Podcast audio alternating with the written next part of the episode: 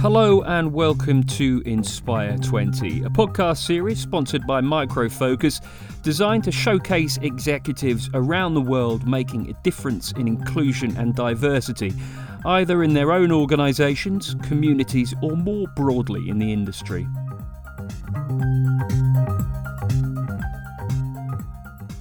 Anna Mok is president and chairman of Ascend Leadership, a non profit Pan Asian organisation for business professionals in North America. Pan Asians are high contributors to US and global businesses, and given that their population is expected to triple to 40 million in the next 40 years, it's probably fair to say that Ascend is an organisation whose time has come. In this interview, Anna reveals more about who Ascend are, what they do, and why they're needed plus why COVID 19 has had a particularly negative impact on the Pan Asian community, and how the model minority myth is proving to be damaging to Pan Asians in the tech industry. Anna, thank you so much for joining me on the Inspire 20 podcast. Thank you, Ben, for inviting me. First of all, um, tell me a bit about your background and how that's influenced who you are today. Uh, well, I've had an interesting journey in the United States. I'm based in Silicon Valley. My family immigrated here to the San Francisco Bay Area when I was six months old. So I grew up in the US, but still have very strong family ties to Asia via my parents. Um, and I've built my career largely here in Silicon Valley, but have um, done a lot of work all over the world, especially in Asia and in Europe. And I guess this ties into why you started Ascend. Can you give me a few more details about the organization? Uh, Ascend is an organization that I co founded 15 years ago, and it is now the largest network of Pan Asian business professionals in North America. We have chapters in US and Canada, with actually demand to start chapters all over the world. And we're what we call a career lifecycle organization. So our membership and networks include uh, Ascend Pinnacle, which is a network of corporate directors, all the way to people just uh, at universities trying to get their first job. And our mission is to help Pan Asian professionals reach their full career potentials so they can have bigger impact both in the workplace and in society at large.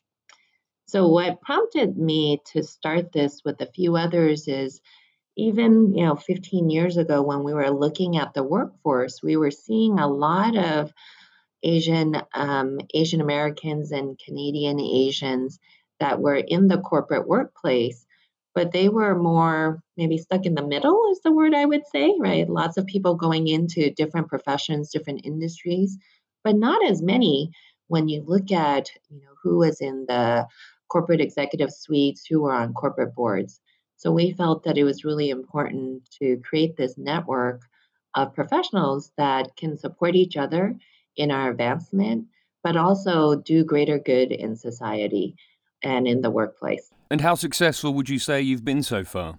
Um, I think we've been very successful. You know, it's hard when you're trying to build an organization that covers maybe around 50 years of a person's life cycle, a career life mm. cycle, right? All the way from when they graduate from college to when they retire.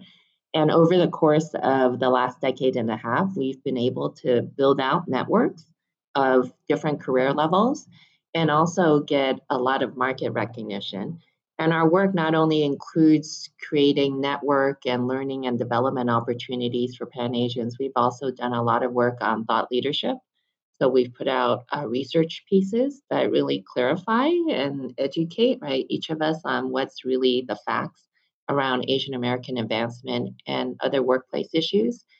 And also this last year, um, in response to COVID and everything that was happening, we've done extra work uh, on a few dimensions. One, we've expanded some of our more charitable work. So, for example, we had a Feed Your Hospital program where we really mobilized our membership to fundraise to buy PPEs um, and uh, support hospitals that were short of PPEs and also support small businesses while small businesses weren't a traditional part of our mandate, there were a lot of small businesses, especially minority owned small businesses, that were severely impacted by COVID 19. Yeah, I'm interested to know how would you say COVID 19 has impacted on Asian communities in particular? I would say it's had a very negative impact in a few ways. One, um, if you're in the US, it's clear, uh, and I don't want to get political, but you know, calling the virus the China virus and having maybe the public perceive that uh, the virus was created or started in Asia has had a very negative impact that's led to uh, different acts of discrimination and hate crimes against um, Asian Americans in particular. And that hasn't helped.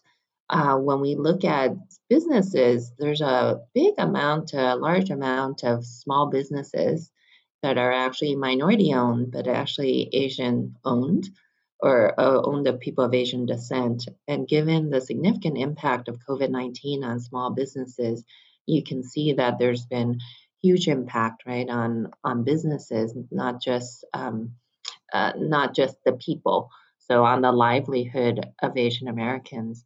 And then, thirdly, uh, you know, in this backdrop of what we see, uh, there's a continued rise of um, what's called microaggressions, right? And uh, in the workplace in general, I think there's a rise of microaggressions in the workplace against people of color, but in particular, there's been a rise of that uh, against people of Asian descent. Now, Anna, I've learned a lot whilst being involved in this podcast series, and I must admit, much to my embarrassment, this next concept is something that's new to me. It's uh, the model minority myth. Could you explain a bit more about it, what it is, and why it matters? It's very specific as a stereotype towards Asian Americans, and it is that basically Asian Americans are very successful. Of all the minorities and people of color, Asian Americans stand out as the model minority and don't have some of the issues that perhaps other communities of colors have in the workplace. And so, while on the surface, you may say, wow, that's great, right? Isn't that all true?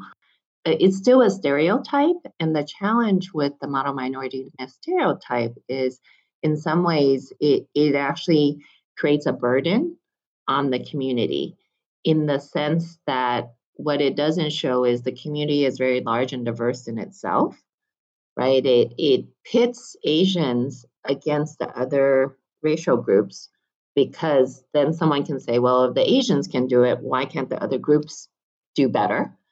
And it's actually inconsistent with the facts. For example, while Asian Americans may be doing on the surface well, if you look at what's really happening in some of the research, it's actually not doing as well as people perceive.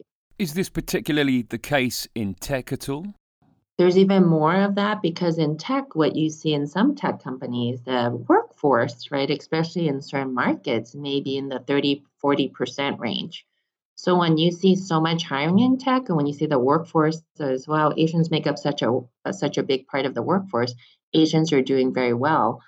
But I will say in the research, you will see that company after company, if you look at are Asians advancing, right, at a rate that is commensurable with maybe their white counterparts, the answer would be no. What then would you say organizations have to do to attract, retain, and uh, develop a diversity of talent, particularly Asian talent, I guess?